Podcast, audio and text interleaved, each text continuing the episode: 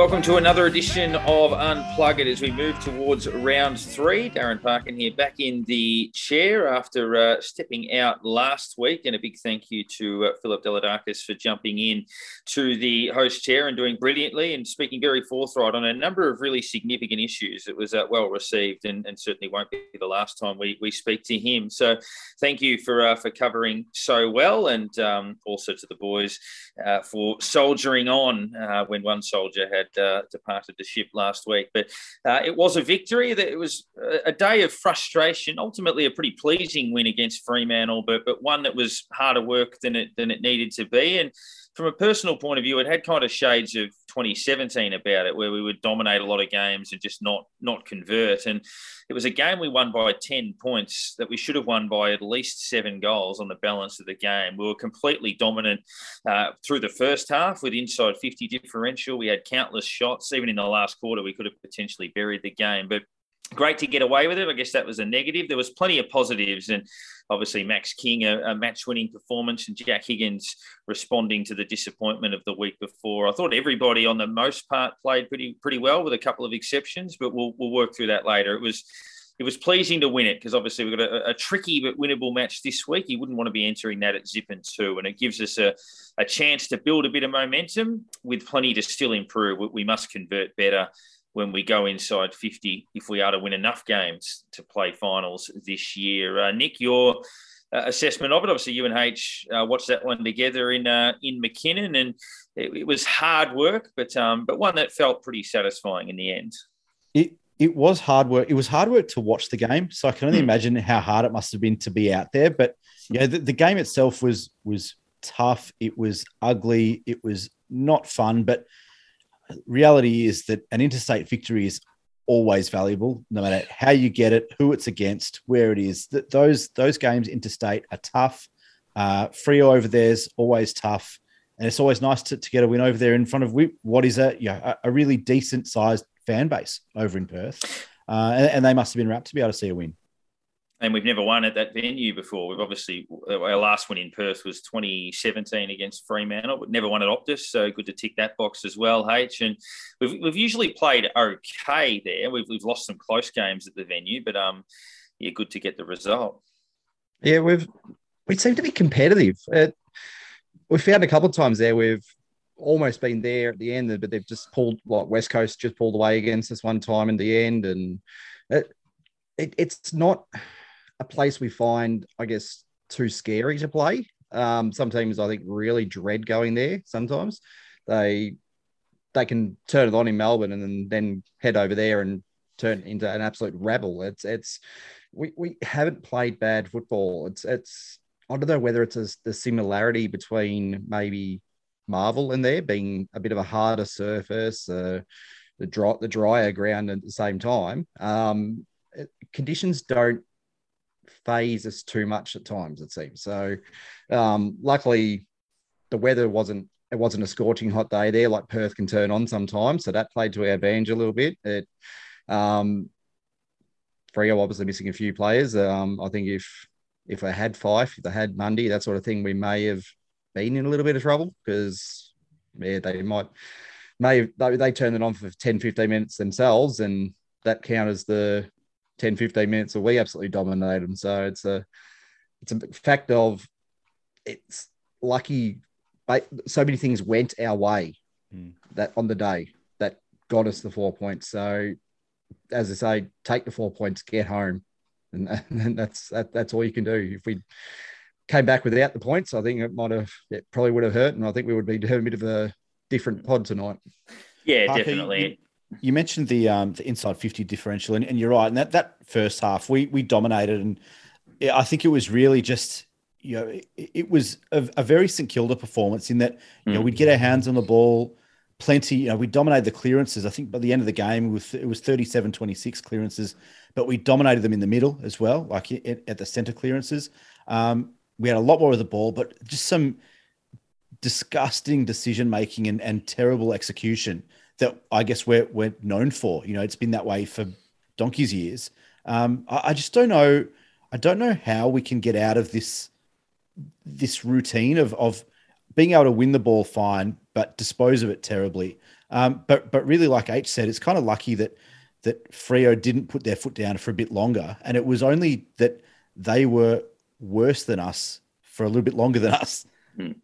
Yeah, but basically, and, and it reminded me a little bit of yeah, a, lot of these previous performances from from years gone by, and, and it's where stats can be deceiving. I know the coaching group ha- have been asked about that last week. I think after the Collingwood game about our con- creating scores when we go forward, and they said, "Oh, look, our numbers are about where the AFL average is," but that the numbers don't tell you what you, are seeing with your eyes. That may well be the case, but we slaughter uh, so many inside 50s and we do it mm. so often. It's not a it's not a once off. It's a, it's it's a problem, and it's it's the difference. It'll hold us back from winning you know eight or nine games as opposed to winning 12 or 13 and it's it'll be the difference between us having a percentage of 110 and a percentage of 98 because when we win games we'll win them by 15 points 11 points 14 points i made the comment on twitter that it feels like we have to absolutely dominate a team to beat them um, mm. because we need so many entries and so many shots um, yeah and, and it has to be rectified. We're generally a bit better at Marvel in that space, but yeah, to, to me, that's the biggest frustration because where we break down is, is where we always break down. And there's got to be a better way to do that, moving the ball forward. It's, uh, yeah, you're right. I, I guess that the difference was in this game is that, you know, we had a third quarter from, from Max King where, you know, he turned the game on its head. Jack Higgins took his, his opportunities and, and took his chances. And I mean, how nice was it to see both of them kind of click into gear in the same mm. game. And if, if, that happens more often than not, we'll win more often than not. Um, you know, as opposed to relying on one of them to have a big game and, and the other one kind of struggles through. But you know, if they can both if they can both play pretty consistent footy, then that in itself will, will go a long way to finishing a lot of the good work that happens further up the field. Yeah, hundred percent um, it's it's something that yeah you, you, tear your hair out. I mean, against Collingwood when we had the momentum in the third quarter, we we missed shots. We we we frequently make situations where we're running into an open goal somehow an, an inexplicable mistake. And I know Tim Membrey is normally a pretty good kick for goal, but he's obviously missed three that were pretty gettable. Um, even late in the third quarter, after we kicked six in a row or whatever it was, um, we then hit the post I think Gresham hit the post on the run, then we missed two set shots, then another one right at the start of the last quarter. So that kept the game alive instead of drilling it shut and being five and a half goals in front. Um, but yeah, I know that's probably being ultra critical because I think ultimately enough guys played well that it was a, a, step in the right direction. But yeah, it's more about how we turn that into, you know, beating a team like Richmond and, and getting on a roll and and pushing ourselves into some form. Yeah, I was going to say that one one big difference you look at too is Freo made a few mistakes going to the forward line. The, mm. the, sort of mistakes if Collingwood had made the week before, we would have beaten Collingwood as well. Mm-hmm. They were just so clean against us that week that that stopping stopping that run that Collingwood had, we we kind of didn't do it against Freo either. They just didn't hit the target as well. So mm. that that's where we became lucky also in the fact that they weren't as good using the ball. They weren't as like clean. They weren't as um, using the spaces quite as well. Um, we we seem to still be hanging back again as we did the week before. I, I felt we were too too far away from Collingwood the week before, and we're sort of still doing that same zone again. There was no, I guess, putting the pressure up um, on the back line coming out. They they still sort of go, there's a player 10 meters that way, player 10 meters that way. I'll stand in the middle and go stand the mark, whichever one takes the mark. There's no, I'm going to get up and pressure that one, make them kick out wider. That, yeah, that's, that's sort of where they're looking going. Well, they get again the easier kicks down the middle because we're not pressuring the player in the middle, as opposed to making him yeah kick out wider. It, well, I prefer that. I prefer. Mm. We spoke about it last week, and you and I, when we were watching the game, even in that first half, talking about how easy it is for, for other clubs to kind of bring the ball out of defence, you know, into the middle of the ground or in, in, across half forward uh, against us, and and we have the opposite issues that it's so difficult for us to do the same thing. And you know, they they had options almost every time they brought the ball out of defence, whether it was Luke mm. Ryan or Brayshaw or, or whatever. They always had a guy running off into space that was ready to receive and, and all that sort of stuff. And uh, Yeah, I don't, I don't know what it is because it, it, it can't be a it can't be a coaching issue because this is an issue that we've had for, for years. Again, mm-hmm. like disposal, like execution, um, and we never seem to to have that. But I also think that it can't be understated the impact that it had on both Fremantle and us. Uh, and I know Nathan O'Driscoll kicked kicked a goal when he came on, but Sean Darcy going off was a massive influence and impact on on Fremantle Fremantle's game, and also allowed yeah, a little bit more action around the ground for, for Marshall and, and Hayes. For sure, and I mean, it just it allowed us really to to translate our dominance onto the scoreboard. I've, I've sort of had that argument with a lot of Freo fans saying, "Oh, we're outplaying you anyway." It just helped us to translate it. It would have been a bit of a, a false dawn had they have won the game, seemingly. But um, yeah, and look, Fremantle had some COVID absences. We still had some players out with um with, with injury. I thought our midfield on the most part was pretty good. Josh Battle uh, down back probably played his um, or close to his best game for the club. I know he's played well in defence before. Um, our defensive unit was pretty good. I thought Webster was was solid. Um, It was okay on on in his first game for the uh, the club, but yeah, through the middle, even guys like Seb Ross, I think was pretty solid. Sinclair, Crouch was good. Um, yeah, they all had a Gresham. They all they all had a pretty handy day, and then obviously the forwards took their chances. So, um, in terms of votes out of that performance, um, so I reckon we probably had 16 or 17 players that I would give a genuine tick to. And, you know, I can, I can give apologies to Brad Crouch. I can give apologies to Ross. I can give apologies to um, Webster, uh, even Marshall. But I thought the three most influential players on the on the game were the, the three that I've given the, the votes to. I gave one vote to Jack Higgins. I gave two votes to Max King and I gave three votes to Josh Battle. I think they were the reason we won the game. Those those three players for mine. H, how did you sort of see it? I, I would have liked to have been able to give about four or five players one vote and then give mm. a three, but yeah, um, yeah, we can make our own rules. Do whatever you want. uh, I'll, I'll stick to the I'll stick to the regular regular format so I don't get confused t- telling it up. Um, I tossed up between King and uh, King and um, Higgins, and I just took Higgins ahead of him. Uh, Mac, Max gave us that one big patch where he he looked like he was going to tear the game apart and keep going.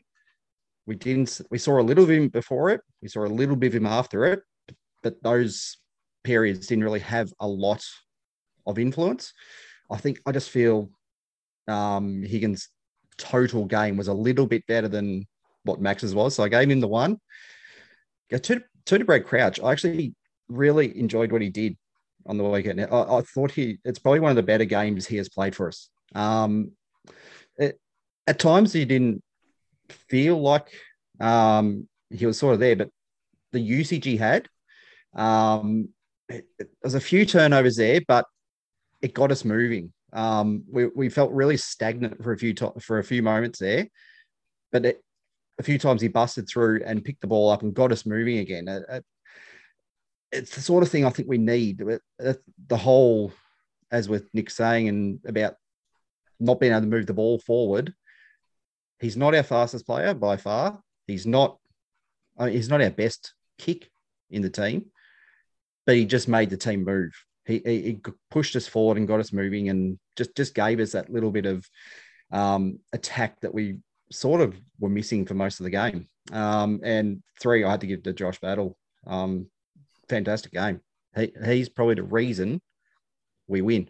Um, the I think it was was it eight or nine uh, intercept marks in the back in the back fifty.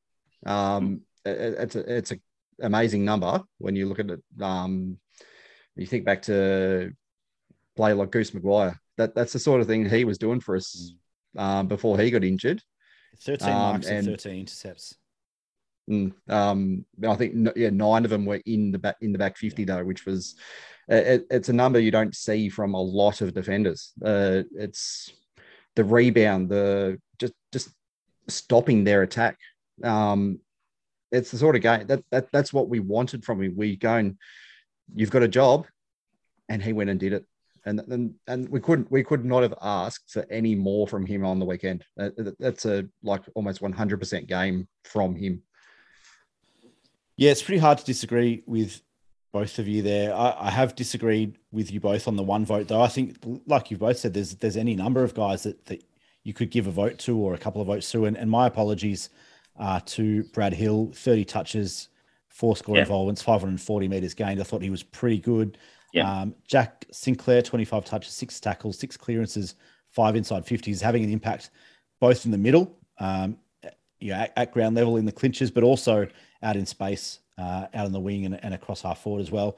Uh, Jack Higgins, an apology. Uh, thought he was very good and very close, but uh, one out of left field. I gave one vote to Dan McKenzie. I thought it was probably his best game for the club. And we spoke mm-hmm. last week, H, about um, you know when we win the ball across half back and we stop and we prop and we wait and we look for another option and, and whatever. But Dan McKenzie, I thought, was one of the few players last week that took the game on, that would take possession and run and look forward and look for a look for another option forward of centre uh, and look to make an impact dynamically. Uh, offensively off halfback, I thought he was very good. 19 touches, seven intercepts, five inside 50s, 400 meters gained, 490 meters gained, I should say. Um, and I thought that was probably his best game. And I, I really feel like he's he's a, a, a, certain best 22 player these days. I think yeah. that he has to be picked because of his versatility. He can play a number of roles across halfback, uh, push up to the wing, back pocket, etc.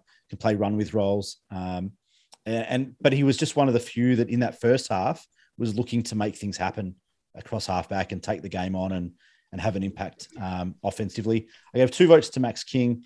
Uh, stat wise, you know, wasn't wasn't the complete performance by any means, as you mentioned, H. But uh, I thought his third quarter just kind of pulled the game away from Freo, uh, and and was the turning point for us. It, it was the reason we won the game, uh, and the three votes to Josh Battle uh, was probably the reason we were still in the game to that point, uh, and allowed Max King to do some of that work inside forward 50. I thought you're both right. It's probably Battle's best game um, and, and, was just everywhere in, in, the back half for us. And, um, you know, when, when we talk about we needed a big, another big body defender to help guys like Dougal Howard out um, in, in, the back half, that's exactly what we were talking about.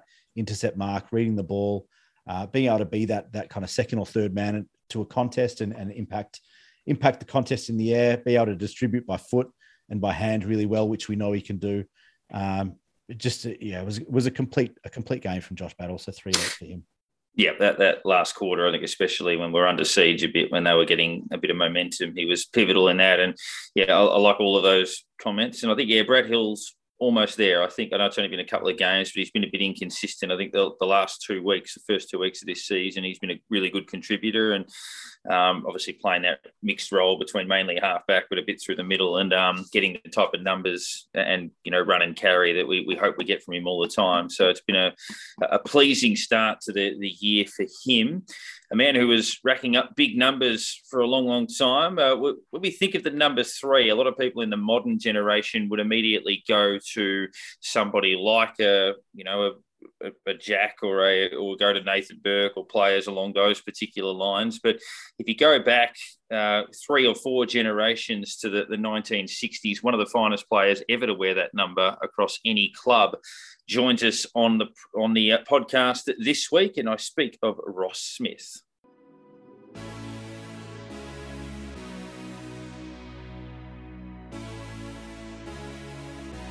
It was the performance of Ross Smith in winning the Brownlow medal, the third St Kilda win in as many years. Smith would captain and coach the club in years ahead and is revered as one of the true champions of the red, white and black. Smith eventually gets the kick. It's a high one. Price comes out to get it. Uh, Richardson comes in.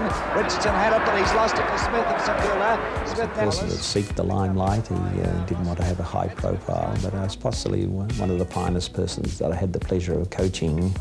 He's a very talented little player. He, uh, he mightn't have been as polished as some of the great rovers, but he was a desperate player. He had enormous courage and he was a great leader uh, in the club and uh, his quiet manner. And uh, now Rossi's possibly the finest person that I had the pleasure of coaching.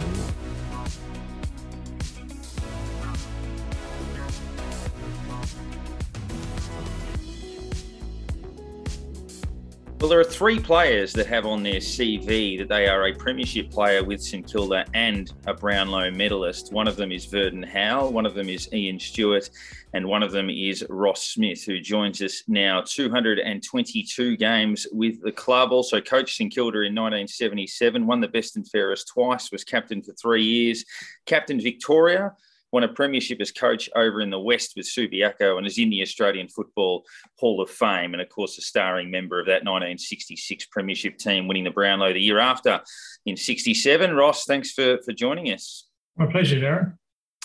Now, when you, I guess, hear those sorts of accolades, how often does it sort of come back into your to your mind? Some of those moments, think whether it's the grand final, whether it's the Brownlow, because it is a very, very impressive CV.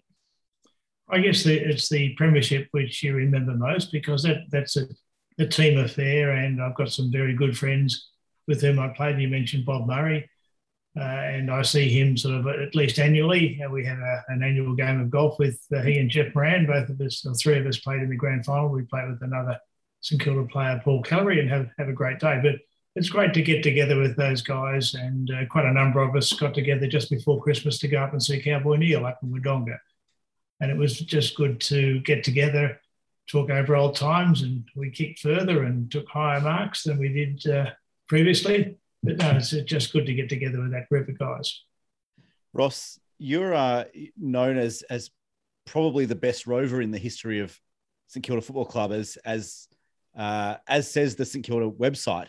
Um, how does it make you feel? You averaged 25 disposals a game uh, over the course of a season in two seasons of your entire career. How does it make you feel watching, uh, I guess, players now that are averaging, you know, 35, 37, 40 touches a week? Oh, look, I think it's just a part of the evolution of the game and the way in which the game is played. Uh, that the players go on and off the ground now. So I don't know whether I would have adapted to, to being taken off for a little while, but uh, uh, look, I think it's just the, the way in which the game is played. That uh, the, there's more handballs and there's a more sort of uh, um, handball and then backing up for handball and so on. And, and, I think within the space of what 10 seconds, you've got three or four possessions. Hmm. So going back to the start of your career, sort of, where did you start with football? Did you start at a very early age? Did you pick it up uh, like very early on, and then how did that progress? How did you? What did you go through to then end up at the club?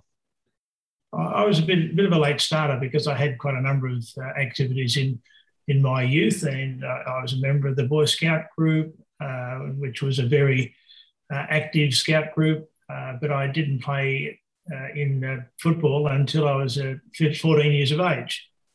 and my school teacher at the time said, "Oh, look, he was coaching the under 19 team, which played just up the road from the school. He said, "Oh, look, I'd like you to come up and have a game with us." And so I went up, played with the Hampton Scouts, as they were called then. They're now known as the Hampton Rovers, but Hampton Scouts at the time, and we went on to win the premiership in the under 19 competition. So I started as a 14 year old and, and played until I was uh, uh, 18. I played for four years there. And, and, that was my start. And then I went to St Kilda at the end of my uh, secondary school. I went to uh, St Kilda after because I, I, lived in, in St Kilda's area. I was zoned to St Kilda. I was an avid uh, Essendon fan, and I'd go with my brother and sister to watch the uh, Essendon each day because I had an auntie and uncle who lived near the ground out there. Uh, and loved loved the football, but uh, I was uh, zoned to St Kilda. And it was probably a good thing because at the time St Kilda was just starting its development as a team. Uh, Alan Jeans was in his first year as coach, and there was about four or five of us who were vying for roving positions. And, and I was fortunate enough to I played one game in the seconds, and then I played in the in the seniors. Uh, it's been an amazing journey. Your your second game or your first game was Alan Jean's second game as, as coach. We, we, would lose that game to Essendon at Windy Hill, but you'd play in six wins in a row after that. We'd make the finals for the first time in 22 years. What was it like in the in that first year? You had a young coach that went on to be a legend of the club, and you had a lot of players that went on to be legends of the club. Did it feel like the group was going somewhere? Yes, I think it was. Uh, I think that 61 was uh, was the start of the era uh, for the Jeans era, but I think it was sort of in '63 when uh, uh, I think it was when uh, Bob Murray, Carl Ditterich, Baldock came in '62. So we were gradually developing a team that was going to feature in finals. and we played in the finals in 61. We played it again in 1963, but we, we then got into the, we were top of the ladder in 65, but we were knocked off by Essendon. They came up from fourth position to beat us in the, uh, uh, in the, uh, in the uh, grand final. Um, Ross, you played a lot of games during the, those first couple of years of your career, but you weren't known as, as I guess, a star of the team until that kind of 66, 67 period. What what was it that kind of made the difference in in your career? That kind of you went from being yeah a regular to a star at that point. Well, I don't whether I agree with it being a star, but anyway, uh, I think the uh, the change was uh, that Alan Jeans gave uh, two things. One is I think I matured and developed as a player and understood what was required uh, to play the game. But then also in 1965, Alan Jeans gave me a different role. He gave me a more uh, fulfilling role. He recognised that I had a, a, certain level of fitness which would allow me to be a run with player and to, and to row for the majority of the game. And so I would probably stay on the ball for 75, 80% of the game, but running with my opponents who the theory was that Alan's theory was that they would lead me to the ball. My fitness and strength would allow me once I got there to win the ball. And, and he was proven right. And I think in 1965, I was given that, started that task. Uh, and then 66 developed it even more. And obviously in 67, I had uh, one of my best years. Probably, uh, probably an understatement. Say, yeah. an, an, understatement to say that you weren't a star and you want to want a Brownlow. just, just a little bit humble, maybe. Oh, maybe. But look, I, uh, I, I, think um, uh, the results um, speak for themselves. And if, if, people want to put that that status, that's fine. I'm happy to, to go along with that particularly you know, in my uh, later years. so you started basically the same time Jeans did as coach. Um, you only played under him.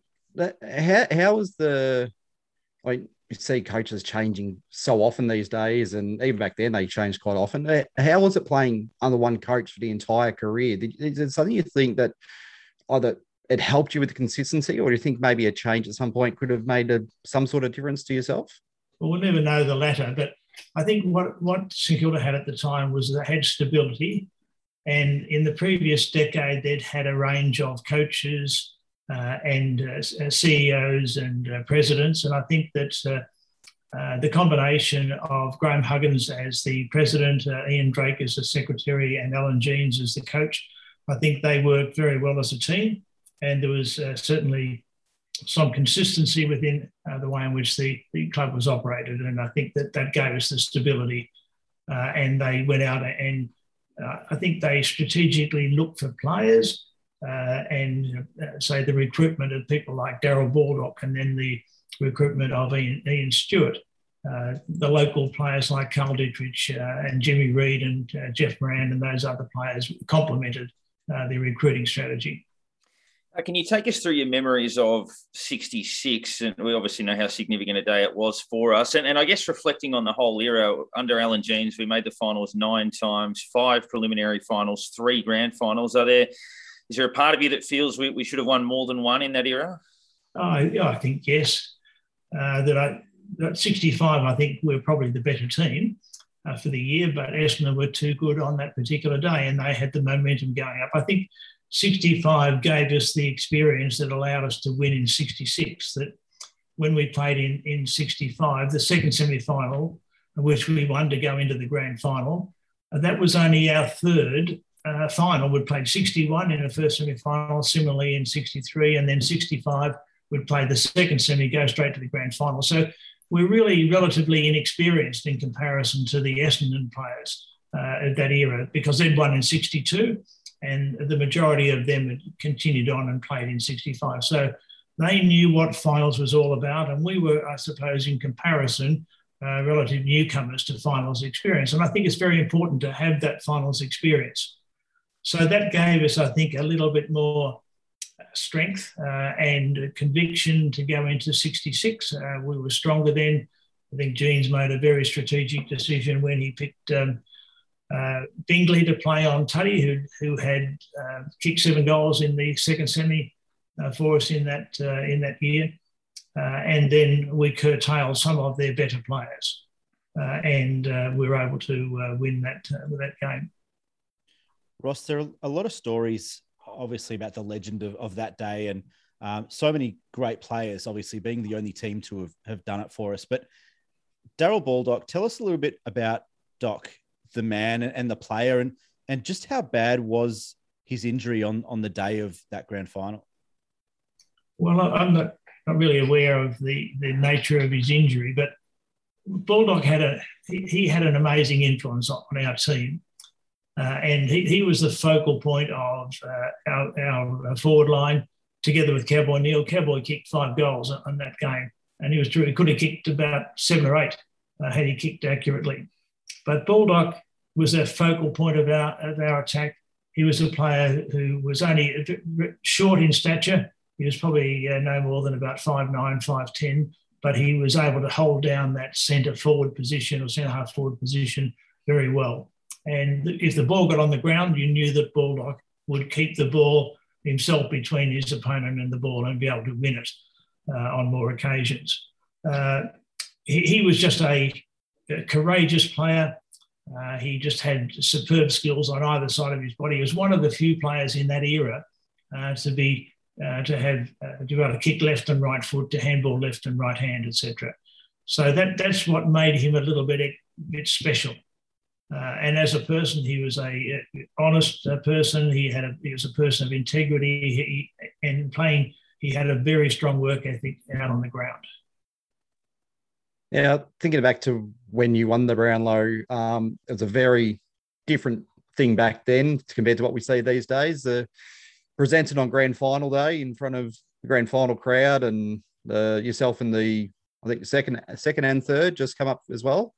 Um, there might have been a couple of other awards also given on the same day. We saw Stewart win at 65 66 when we did play in the game. 67 also we didn't play in the grand final. How, how do you think you may have gone if you had picked up one of those other 65 or 66 and then moving into the game afterwards?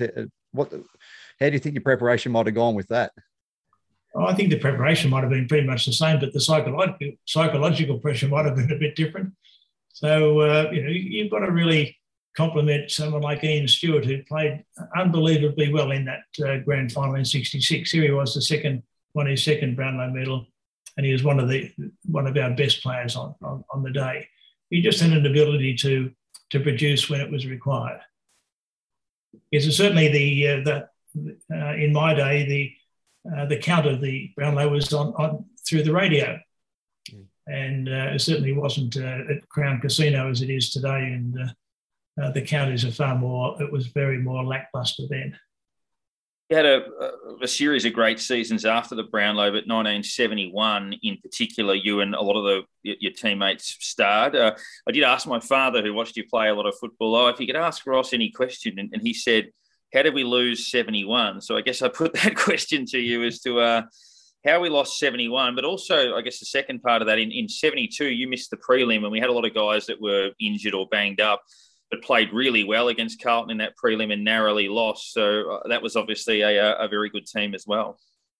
Yes, well, 71 was probably a missed opportunity. We just we weren't able to capitalise on the lead we had at uh, three quarter time, and a guy called Bob Keddie seemed to just pull a few marks out of out of the air. He had hardly got a kick for the previous three quarters, and just seemed to find the ball uh, in that last quarter, unfortunately, and uh, uh, we frittered away one. And that was, I think, that that was the one that.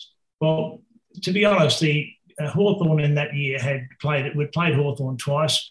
They beat uh, they uh, beat us in the second semi final, and then we played them again uh, in the grand final. So in some ways, it um, they probably on the balance of probabilities, they're more likely to win. But we nearly we nearly pinched it, but uh, we did very well to to do as uh, well as we did. And as far as the uh, missing the prelim final in '72, unfortunately, I got a, a groin injury uh, in the in the previous game, and so and I even had two weeks because it was a drawn game, and it gave me an extra week, but it, it wasn't uh, it wasn't uh, sufficient to allow me to play.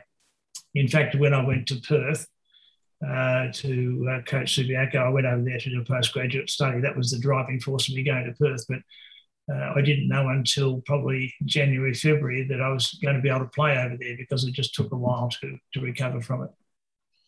Should you have won the Brownlow in, in 71? You had a couple of teammates that, that might have pinched some votes from you in the end, but um, you had a pretty good year that year. Yes, I did. Uh, in fact, I uh, I spoke to John McIntosh, who uh, unfortunately passed away late last year, and uh, it was only about a month before. And I rang him and uh, had a chat to him, and I said, Macca, I said, I'd probably cost you a Brownlow, and you cost me a Brownlow because there was uh, one round to go. McIntosh had 18, Stewart had 18, and Smith had 16. And I thought, well, look, if neither of them get one, I could get three and knock them both off. Well the only one who got any votes was Stewie uh, to get to get his. Uh, so that's why I said to Macca, I think I cost you a Brownlow. We and it's a bit like um, uh, the Melbourne players uh, last year that a number of them were playing so well and, and scored so well, but they probably in, in many ways they they cut the the options for each of them. Now, one thing you were involved with as well was the move from Junction Oval to Moorabbin. So, on, on a personal level, how did you find the transition from the one to the other? Did, and we know they're, they're quite different grounds. Um, not sure how, what year the local showers came in, but what was it like in the transition between the two? Well, from a personal point of view, I, I was very happy because Moorabbin was just up the road from where I lived in Hampton. Uh, and previously, I had to go uh, to the St Kilda Junction ground. I remember when I was first recruited, I, I didn't have a car at the time. I had to take the train and, and walk down to the Junction Oval. It was a, a bit difficult to get to. Uh, but moving from the Junction Oval to Moorabbin, I think was fairly fairly easy, uh, and the transition was good from the point of view that the, the club got us involved in the in embracing Moorabbin as a as a home home ground. Uh, and for example, I spoke recently to some of the players about how we as there was it must have been about 20 of us all lined up in a line, uh, going walking up and down the ground, picking up pebbles. So the, the ground was being top dressed. They didn't in those days they didn't have the uh, the rolling out of the grass. They they actually sowed the grass with seeds, and so we had prior to that, prior to the seeding of the ground, we went and picked up all the pebbles off the ground so that it made it a lot uh, cleaner uh, for the for the uh, for the green. So anyway, uh, by getting us involved as players in, the activities, uh, we became part and parcel of the transition to Moorabbin. And then when 55,000 people came to the first game uh, Uh, and we won it against Collingwood, uh, that was really the start of us uh, having some very good football. And we finished off in 65 as uh, being playing off in the grand final. Now, you kind of touched on it heading to Perth for a postgraduate degree and spending some time with, with Subiaco. So I guess that was a catalyst for the move. And then coming back in 75, was that just simply a case of being the end of that study period and you were able to come back and have another year? Yes, yes. And I was also offered a an assistant coaching role to Alan Jeans, and I thought that was a, a good progression in, in um, I guess, uh, my transition from playing to probably coaching. Uh, and there was an offer of when Alan was ready to, to step down that I would be uh, given the, the, the, coaching role. Uh, and then, fortunately or unfortunately, through the year, we had a number of injuries. And uh, Jeansy said to me one night, he said, I think you're going to have to play, Smithy. So I, I played, I think it was in halfway through the halfway through the uh, the year we I played. And uh, well, actually, I was out on the ground uh, most of the time. But uh, the, I was lecturing at a time, and the students were having a bit of fun, and they they they they took a bet to see whether I'd get a Brownlow vote in that in that year. Well, I did, so I surprised myself. Is there any were there any any wages or, or anything with the with the students? No, no, no. That, that was their own bit of fun. Yeah. What was um so so Darren mentioned the I guess the study period in uh, in WA and, and your time at, at Subi. But what was, I guess, what was the the the reason behind the move? I mean, it, it seems like you, probably kept could have kept going for another couple of years uh, with the club first, but why why then? Why in '73 did did you make that move? I, I, got to the stage in my professional career. I remember was, football was only part time, and, and, so therefore our, our career was pretty important. And I felt that I needed higher qualifications to uh, to uh, keep my job and also to, I guess, to, to get promotion within the lecturing field. Uh, and so I was offered a, a postgraduate scholarship uh, from the University of Western Australia to go over and uh, study in, in education, in physical education. Uh, and so that, that was the opportunity for me to go there. And that was the foot playing football was the means to, to the end of getting the, the higher degree. and so I studied full time for two years uh, and then came back at the end of it after having uh, successfully completed a Master of Education degree. So captained the club 70 to 72, but in 72 you also captained the state. Um, how was the feeling of basically been told, okay, you're leading your state once we go into battle against all the other states when in, I'm assuming it was the carnivals that year and just the, the honor of being pretty much picked as the number one player in the state to lead your team.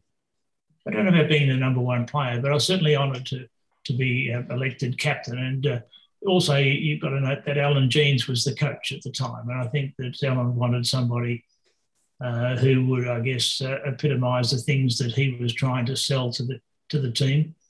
Uh, and we had a very good working relationship as uh, uh, captain and coach at St Kilda over a long period of time. I had great respect for Alan, and I think he, he was he was keen for me to be captain, and I was one of I think three St Kilda players who were in the team. Travis Payze, Barry Lawrence, uh, also in the team as well. The final one for me, I guess, a two-parter. Uh, your relationship with Alan Jeans has been well documented. It's often been suggested that you might have been a, you know, a favourite son or one of the the coach's very favourites due to your, your coachability, if you will. But uh, when you then took on the role coaching in in '77, did you base a lot of that off what what Alan had sort of brought to the, the table? And did you ever cop a spray from him during your career? Yeah, well, I don't know if I copped a spray. Um, but every now and again there might have been a comment uh, made. But I think he's also very good at uh, congratulating. I can remember one day I, I, was chasing somebody. It was in in the final, and uh, uh, I put him under a little bit of pressure, and it stopped him from kicking a goal. And he sort of pulled him out. And and Jeans made a point of saying, "Well, well chased." So I think that uh, he had a good balance of uh, of criticising as well as giving a positive reinforcement. Uh, and I've forgotten the first part of the question. Uh, your, your coaching philosophy, obviously oh, going into 77. Yeah. In some ways, it, um, I found it difficult to, to coach after Alan uh, because if I, was, if I was critical of some of the things that we've done, I, I felt as though I was criticising Alan.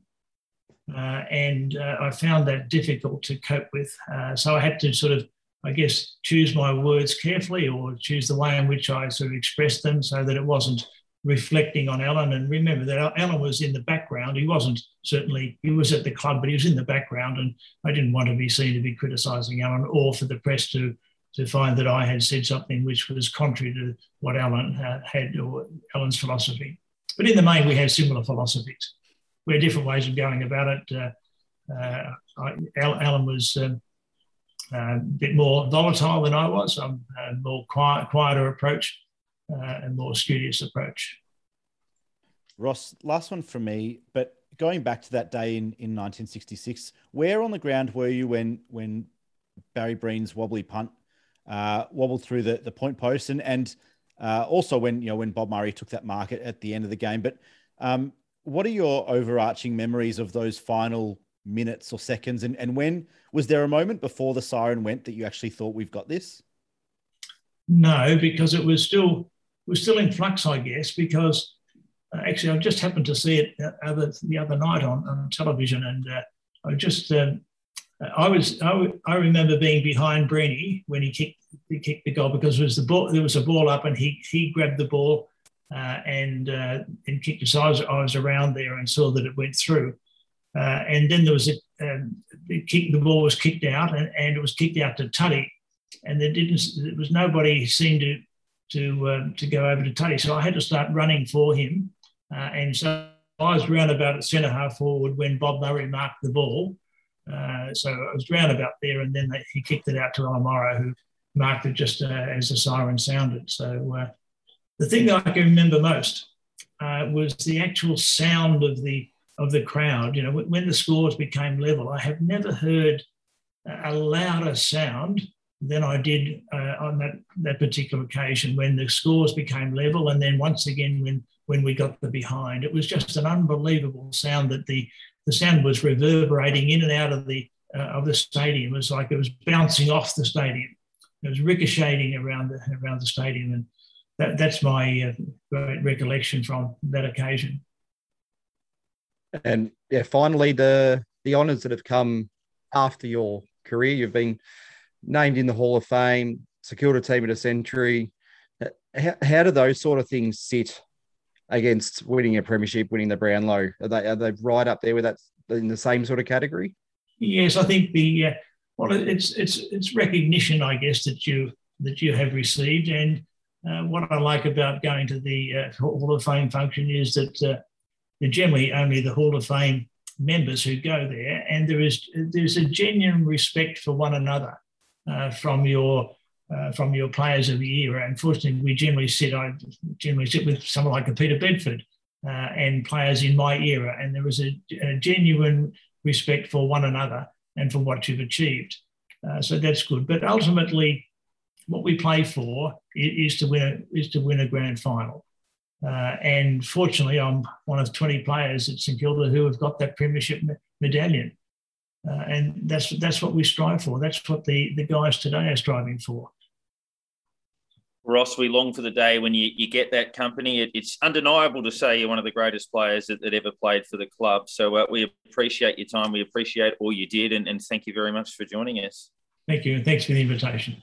Ross Smith there, Brownlow medalist, two time best and fairest winner, premiership player. Uh, he's got a CV that uh, everybody would absolutely die for, and not many people that have played for our club can boast what he has against his name. And a terrific speaker as well. So great to, to have him join us on the program. And, and we've been able to chat to a few members of that premiership team now. And we've got a couple of others in the pipeline. So looking forward to, to those opportunities a, a bit later on. We look ahead to Maddie's match, of course, uh, for um, Maddie Riewoldt's vision, and make sure you. Uh, if you get the chance, if you head along to the game or to the ground, you, make your donations and support that cause. Wear purple, uh, Maddie's uh, favourite colour, and, and, support that all the way. So, um, a, a, tremendous cause, and for the Riewoldt family, obviously Jack's still running around, uh, unfortunately, with that with the Tigers, um, and Nick obviously doing some terrific stuff in the in the media. So, a, a great cause, and, and long may it continue. But we take on Richmond this week, and from a Tigers perspective, looking at those matches I reckon we've either been terrific or terrible for probably the last five years against Richmond. It's been one or the other. We haven't had many games where you walk away from a Richmond game going, "Oh, yeah, we were all right today. We lost, but we we, had, we were okay." It's usually either a blowout one way or a blowout the other. We've had some amazing wins and some dreadful losses. Probably the only performance I'd say in it that falls into that serviceable category was the semi final we lost to them, where we were okay. yeah we're okay mm. in that game, but that's probably the only one. So, do we get the good one? Or the bad one this week. The Tigers are a little bit different to, to probably what we would we're used to seeing with them. Clearly, their, their midfield without Dusty and, and Dion Prestia and Kane Lambert's changed. There's no Bachar Houli there anymore, and Vlastuin's injured, but they're playing two rucks, which they haven't always done. Obviously, Bolton spending a fair bit of time forward. Um, yeah, Soldo obviously stepping into the centre square. Their, their defence with Tarrant and other bits and pieces. So it's a slightly different Richmond. Still a very well drilled uh, well set up team. And I think if you look at their fortnight, they were terrific last week against the Giants. And even in round one, when you put it in perspective, they led Carlton by four goals early in the last quarter, um, given the form Carlton's in. Uh, that's that's handy. So they're, they're, going to be a tricky team to beat. But in saying that, there's some vulnerabilities there, and I don't think it's a bad matchup for us if we if we take our chances. I'd love to have the likes of Clark and Jones in the middle. We we won't. Um, but certainly Ryder frees us up a bit with Jack Hayes, who's been named on the extended bench, and I hope they keep him in and play him forward. Um, yeah, so the, the changes as it stands, Cooper Sharman goes out of that squad. Uh, he was a sub last week. I assume that's to, to guarantee he gets a game, but it is annoying that he's not in there. Mm. Uh, they bring in Ryder. Howard comes back from the, the COVID protocols. Ben Long into the extended squad, who was held over last week. And Dean Kent, who actually finished the Sandringham game injured. He had heavy strapping and, and ice on the thigh last Sunday. So I'm, I'm surprised that he's come up on a, on a reasonably quick turnaround. And I still will die on this hill. That I understand the Cooper Sharman, there might be issues around training attitudes and things like that, but if he's not in that lineup on that extended squad ahead of somebody like Dean Kent, then uh, yeah, I'm not standing here or, or sitting here. But um, that's the lineup uh, heading into the Richmond game, and it is a side that can win. Oh, absolutely, yeah. Um, you, you sort of go player by player and look and go who matchups are and that sort of thing. And you're sort of thinking a majority of those players can beat their direct opponent. That's that they either break even or I mean we've got a couple that you sort of look okay they're gonna they they got a big job ahead of them, but others you'll go that that they should beat their player. We're ahead in that situation. Um, you'd say that you talk about Riewoldt being there, but he's been named on the extended bench. I'm I'm a little thinking he's that he's, he's probably not going to get up. He, mm. he wasn't meant to with that thumb. Yeah, he wasn't meant to be even close this week. So, well, if he's a um, test and he's had a setback, you'd, you'd think surely he'd miss. You'd, you'd yeah. imagine. When, whether they risk him as a the medical sub just to be part of the game, I don't know. It's it's a bit of that's a bit of a risk in itself. Devil's advocate, um, he's pretty much finished. Do we would we prefer he does play? Well, maybe it, could be could be worth it, but then again, he'll come out and kick six. It's yeah, true. It's just the sort of thing that would happen to us. It's that's yeah, that's just as likely to happen. So um, so St Kilda. and, and there you go. I can, I can forecast the future with that one for today if you like. So, um, yeah, so it's, it's on paper, it's you, you, it looks good. We're coming back from Perth though. That, that's your curse. That's that's usually the curse that you cop. The you always you somehow always end up with one of these top teams after we come back from Perth or um, come back from Perth on a six day break or something, or it's yeah, just a. Uh, luckily, it's a Sunday as well, so we it's not too bad in that way. But it'll be interesting to see how we are for the run. We're um, got a couple of fresh players back, I guess. Um, so it's a definitely winnable, but we won't be able to do it just playing 20 minutes of footy pretty much like we have mm. the last two rounds. It's going to have to be, you got to play at least three quarters of football to win this game. Once again, there are some question marks around the selection. You've, you've already mentioned um, Cooper Sharman, who, who's out this week. Tom Highmore is another one who just, just seems to be on the outer for, for whatever reason. Um, an interesting one who's come in this week. I think we all expected that Dougal Howard would come straight back in as, as soon as he as soon as he could, uh, regardless of what Darragh Joyce did on the weekend. I thought he was again very serviceable. Yeah, he was okay. Yeah, uh, I don't think he really did anything wrong. Um, no. But Ben Long is is an interesting one because obviously, if Jack Hayes plays forward, then you've already got Max King, you've got Membrey, you've got Butler and Higgins. Um, does Ben Long play a forward defensive type role as as we've, I guess, become accustomed to over the last couple of years, or and again, a little bit out of left field. Do you put him in the middle?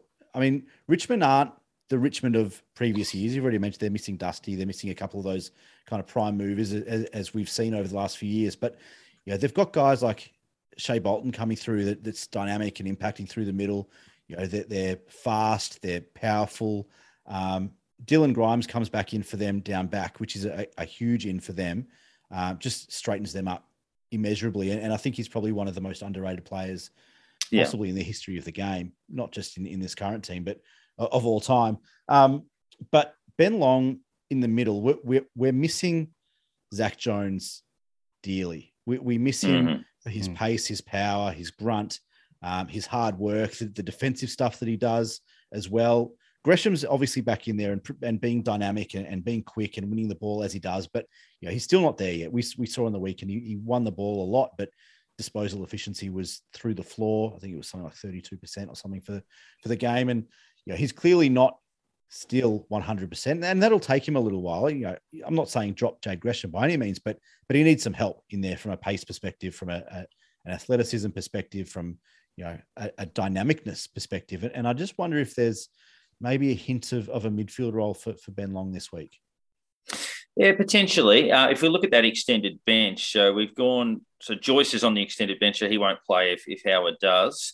Uh, but then you've got Hayes, Crouch, Long, And I'm trying to think who else they've put on there. Uh, Mason Uh, Lee- Wood. Lean it. Um, yeah, Mason Wood is on there and Burn. So Yeah. if you, you'd probably take out Joyce, I'd probably Yep. suggest that Lynett might miss. So that would be two. And then it comes down to, yeah, whether because Ben Long's on there. So w- does he play? Because Crouch will play. Um, yeah, so I think the, the definites on the extended bench are that Crouch will play and Joyce won't. Um, and then yeah, Burns, I think Burns stays in. possibly he, he certainly needs a lift, but um, but yeah, I think lift. he, I think he'll stay in there. Yeah, He, One he may even we- end up being our sub or something. I. Potentially, Potentially. Yeah. We, we Yeah. spoke about him the other week about and Kent is Yeah. on the extended bench as well, who probably misses. Yeah, Burns is, is that one that we spoke about. You know, it's always it's always a guy like him that Mm. you have one or two bad games and, and they get dropped, but then you look Yeah. at, at other guys um, that might have four or five under par performances or, or even more and stay in the team and and still have real serious roles within the, within the team each week. And I, I I think it would be a real shame if we penalize Ryan Burns at this stage of his career and agreed. Yeah, potentially dropping him now when he's he's kind of you know he's won his place in the team. He's he's earned the spot off the back of his his year last year. Um that yes he started the year slow. We we know that but we also know how much he has to offer and and what he can bring to our our squad and our team in, terms of things that at you know attributes that other members of the squad don't have. Um, and I think it would be a real shame, and, and it could do real damage to his confidence if if after one or two you know poor games that, that he's the one to go out ahead of potentially other more experienced guys that, that you expect more from regardless every week Yeah, Yeah. And, and that's the problem. He he hasn't got that um, history behind him yet. That and that's and that's where he kind of if he gets these games, he can build it up, but he's the sort of player that's not going to be picked ahead of a seasoned player who has had all the years experience and going against in against a Richmond who have those few midfielders who just just that bit, I guess, bit more mongrel in them and I mean that, that he could be being replaced by Long. I mean, you could be on the ball saying that he's going to play into centre just for that little bit of aggression and a little bit of mongrel to just just get in and under him. Because um, if you start getting beaten up by him in the middle, they've got you. They got you done straight away. He So, plays pretty Ben A little, plays pretty a little well bit of against aggression in the middle. Yeah. yeah, a little bit, that little bit of aggression just to say, "Hey, we're here. We're we're going to put it up to you." That that could be what Long's in there for this week. And if we play with Hayes, then we end up with a similar structure to the one they have, Richmond. So they'll have Soldo and uh, Nankervis, and then they'll have obviously Bolton, potentially Riewoldt and Lynch in the forward line. So if we go Membrey, King, Hayes, and then have obviously Ryder and Marshall rotating through that role. So it depends if they want to have that. Um, you don't want to drop Hayes, obviously, but um, it might happen. We'll um, we'll obviously see. It's not not impossible that they do that. Uh, Ryder was was solid last week, and he'll definitely play. He's been been obviously named forward. And then they'll they'll sort of balance it out from there. I mean, out of Sandy last week, I mean, I thought our best player was probably Windhager in that game. He had 23, 24 touches. Uh, he, I think he, he should debut pretty soon. He gives a bit of something midfield forward. Owens was solid, probably had 20, got, got probably more late than, than early. Ryder was was good. Um, Dean Kent kicked a goal early and then got injured. So I guess that's why I'm a little bit surprised. Um, Leo Connolly, probably his best game since coming back from the concussion, got a bit of it off half back, drifted late out, sort of out of the game.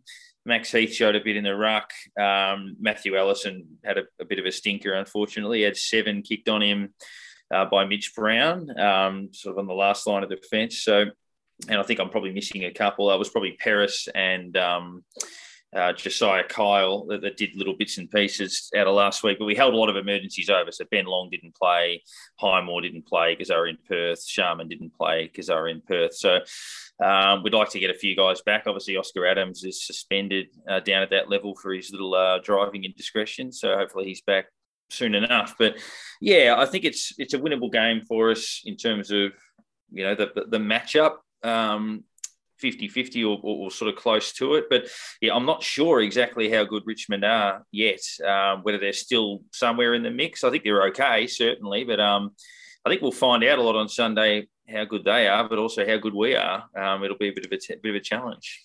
Yeah, no, I, I, feel like both teams aren't giving too much away at the moment either. Um, you look at the lineups, and you've got Jack Higgins and Shane Edwards named as the centre half forwards.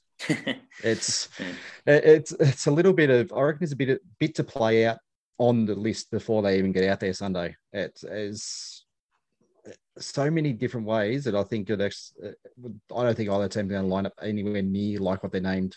It's I think there's a little bit of yeah bit of toing and froing that's going to happen before the before we actually get out there.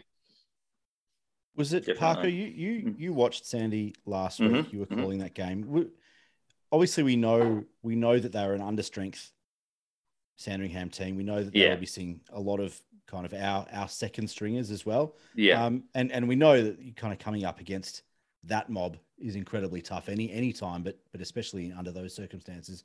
Um, can you can you start to take anything from that game for Sandy, or is it is it just too early and impossible un, under that circumstance? Probably a bit too early. Uh, if you balance it out at, at, VFL level, when you've got aligned teams playing against each other, so Casey had 16 Melbourne players, Sandringham had nine St Kilda players playing, and four of them were first year players. So um, it, does create an imbalance, particularly given Melbourne are the, the premiers and the like. So I think for Sandy, if that game had been against, say, a, a non-aligned team, if they were playing Port Melbourne or Williamstown or whatever, and you got a bit of a feel for it off that, that might have been a little bit different. So Jake Batchelor, obviously, with the handling that side at the moment. So yeah, I'd, I'd, like to, to get a little bit of a look at him. Obviously, not going to have, hopefully, not going to have Ryder in the ruck all season. So, um, be how they balance that with with Max Heath and things like that. So I think they'll be okay. Um, yeah, so so jury's out. We'll see them. I think they've got the Gold Coast in the next couple of weeks. So um, yeah, we'll see how they fare in that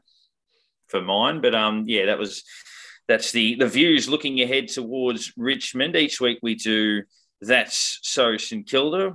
Um, there's always nominations. Um, I know you guys spoke a bit about Dan Hannebery last week. Um, obviously, confirmation that he's got to go in for surgery. So they say he'll miss two months, but it really doesn't matter what they they put up there. It's um, largely irrelevant. Um, yeah, I, I guess. And look, it's not his fault necessarily. He's trying hard to get back, and don't hold anything against him personally. Clearly, it's retrospectively a very poor decision, but a lot of people said it was at the time. Um, and now I guess they've got to decide whether they pull the pin, whether they persevere with that. But my that's so St Kilda just relates to the big picture of St Kilda Sydney relations. So we know that they've got big name draw cards off us in the past, like Lockett and Hall and even Craig O'Brien and players like that.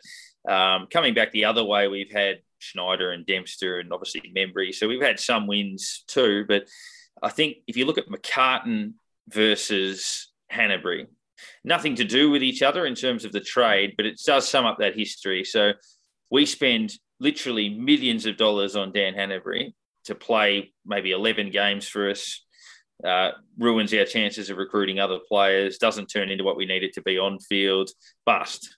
Sydney spends nothing on Paddy McCartin, who was a number one draft pick at our club, mind you, and they're going to get more out of him probably this year than we've ever got out of Dan Hannebery and ever will. Um, and that's so St Kilda that we spend a fortune on a star and get nothing. They spend nothing on a project and get plenty. So that's that's so St Kilda. They gave up nothing to get Tom Hickey in the ruck as well. Yeah, so. that's right. but luckily, he went via West Coast. Yeah, yeah that's that's true. That's true. Mm. Um, mine was going to be a three-parter. Luckily, one of them's been scratched already, and I'm hoping that means that things come in three and all three of them don't mm-hmm. end up happening. Pretty much relates to what we were talking about before. One, Dusty hasn't come back. We were talking last week saying that he was going to come back and or announce a retirement and have a last game and have 53 touches and kick six or something against us and just go out on a go out on a massive high and then Jack Riewoldt come in and kick six against us on the back of us coming back from Perth. It was just a it seemed to be maybe a perfect storm that was going to cause us to be seeing the result we saw against them last year, which would it, it would just be us that all of a sudden all this just happened and it all just basically fell away from us. That hopefully that now the dusty one's gone. We think that Jack may not play, and let's get rid of that Perth curse. Let, let's win coming back from the road. But, but it would have been so secure if all those things had fallen into place when you look at it. Very That much would have so. That would have been so St Kilda. Um, another thing that, that that is so St Kilda and, and has been covered, I guess, uh, fairly extensively on on socials and and uh, St Kilda fan socials over the last couple of days is the uh, the Jake Bowey uh, career 100%. evolution Mhm. at, at Melbourne. Obviously, his his father Brett uh, was 12 games short of allowing us to to take Jake as a, a father son selection. Um, and I thought a really interesting tweet from, uh, from Bruce Eva, who was on the, the program last year. Uh, so after Brett Bowey debuted, it took him 238 days to earn his first win at the club. Jake debuted uh, about 243 days ago now, so just about that range. Has never lost. Nine games, nine wins, two Rising Star. One of them's a nominations flag. two, two Rising Star nominations and a premiership. So it's, uh, Mhm. I reckon he's got his old man already. Yeah, well, that's typical. Yeah, that, that is so St Kilda because I mean we we've had horrendous. No sides benefited less from father sons than, than we had. We've only had a couple historically. Chad Davis, who was just okay, Bailey Rice, which didn't work out, but yeah, Brett Bowey, he was a really good player for us and had a few injuries and just falling short of hundred games. It's a uh, it's a real disappointment. I think our best chances are people like Spider Everitt's son, Frankie Pickett's boys, maybe. Um, yeah, Milne. we'll, we'll, Milne potentially. yep. Yeah, so we'll um, three. yeah, hopefully down the track. But yeah, we, we had a horrendous run with the uh, with the father sons over the journey. Um, you, you heard um, uh, Ross Smith talk about John McIntosh earlier. We didn't even get a play on his son. Um, Stephen Lawrence, I guess, was okay for us. That's probably one. Um, Wasn't really a father son pick. no, because I don't think, yeah, because I don't think he qualified his old man when obviously Steve No. came via Brisbane. So, um, yeah, so we, we still didn't really benefit from it on that occasion either. A, a couple of the other awards that we we did mention. One is the Shannon Noll, which is not so much an award, but we ran that last year. Have we got an early enough timeline to award a Shannon Noll? I think we do.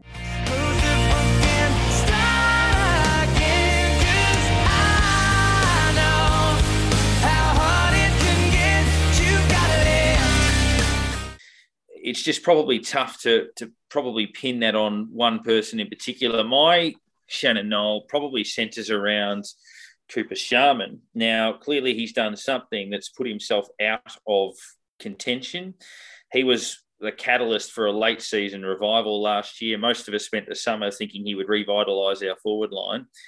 He can't get a game. Um, and I'm putting that on him, not necessarily on the club, but come on, Cooper, mate. Uh, if your issues are training attitude, straighten up, pull your finger out. You could be the difference. Just lift, lift. Yeah, I was, I was just going to add quickly before I got to get to that. I was just having a thought because I was actually talking about it the other day that Plugger had four daughters. Yeah. And so St Kilda that he didn't have four sons, and Sydney wouldn't have had a chance at any of them. True. just fallen short. So yeah, That's it- very that's- Sydney that it didn't matter in the Yeah, end. exactly. Yeah. So, um, I, I think, I think Dan Butler's got to step Mhm. up a little bit. Mhm, He, mhm. He's provided a little bit, but we're still yet to see him get back to what he we saw him in his first year with us. Um, I don't know whether he snuck under the radar that first year and his output's still pretty much the same sort of thing, but he's just getting a bit more focus on him or something. But it's we just need to get back to almost what we were getting at that point.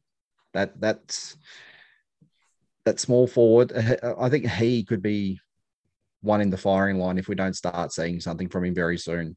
Um, it's I guess it's Richmond this week. Let's see if he shows up against the X team as as he has done before.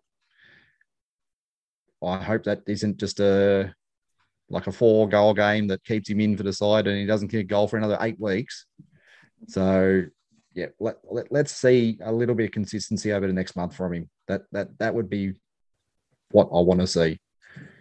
Well, I, I was going to go Jack Bytel for similar reasons to you and Cooper Sharman, Mm. Marco. But I figure that's pretty rough to to give a whack to two young blokes that can't get into the team at the moment. So instead, I'm going to go the opposite way, and I'm going to go Brett Ratten this week. I think that Rats has shown enough that we know that he could. He's a good coach. We know he can be a, a very good coach, um, and we saw the impact that he had on the way we played football when he first came into the club, the type of footy that we played in in 2020.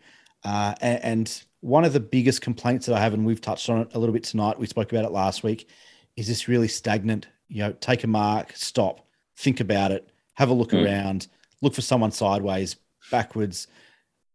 Rats, go back to your roots. You know you want to play attacking offensive football.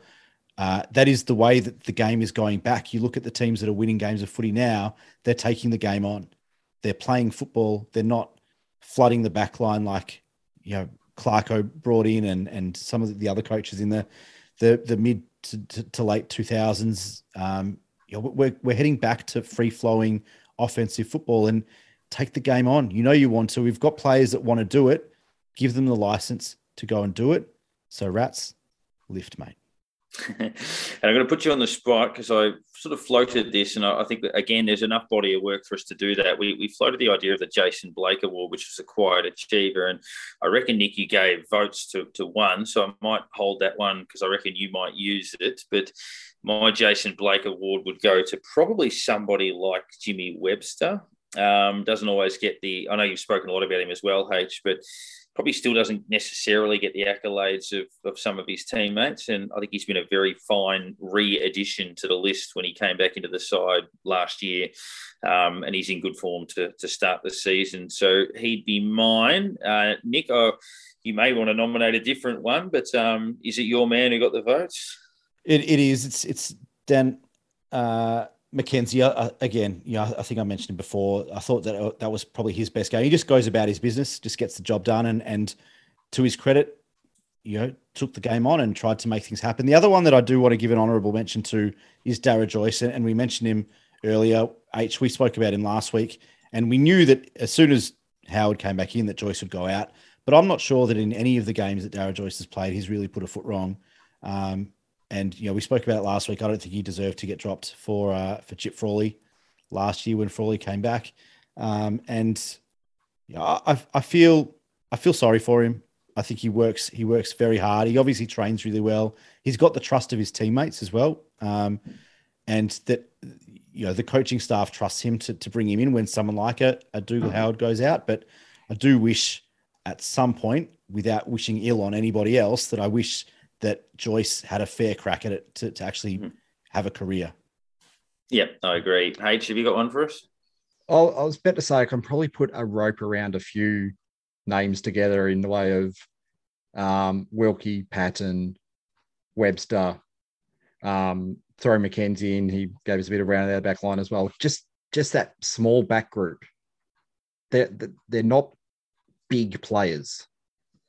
They the the way they work together to keep us in the game it, it was great. Um, I, I I don't think I don't think we've got any players in our back line on the weekend who have ever really got any sort of credit for any game they've really ever played from the from the main mainstream media sort of thing. So it's a just seeing them work together. It kind of reminds me of earlier days of when Sam Fisher and Sam Gilbert and that just that sort of group. How when they were no nobodies basically they got started working together. They started basically pack attacking uh, uh, um, the the offensive forwards and just just sort of knowing how they all work together. So as as a group, they are very underrated, and yeah, it, it's it, it's great to see. And basically, we get our big defender back this week. Our man who's going to, I guess, lead the back line. He's a chosen by the peers to be a leader down there. And yeah, hopefully you can just keep him in line again and keep him keep him working together. And um, yeah, glad Ben Paton got a mention too. I think he's, he's come back in nicely in the, the last couple of weeks. That'll do us for this week's program. And I reckon we got through an entire podcast without actually mentioning Jack Steele. So they'll be our final words of this week's podcast as we head head into this clash with Richmond. Go Saints, Jack Steele.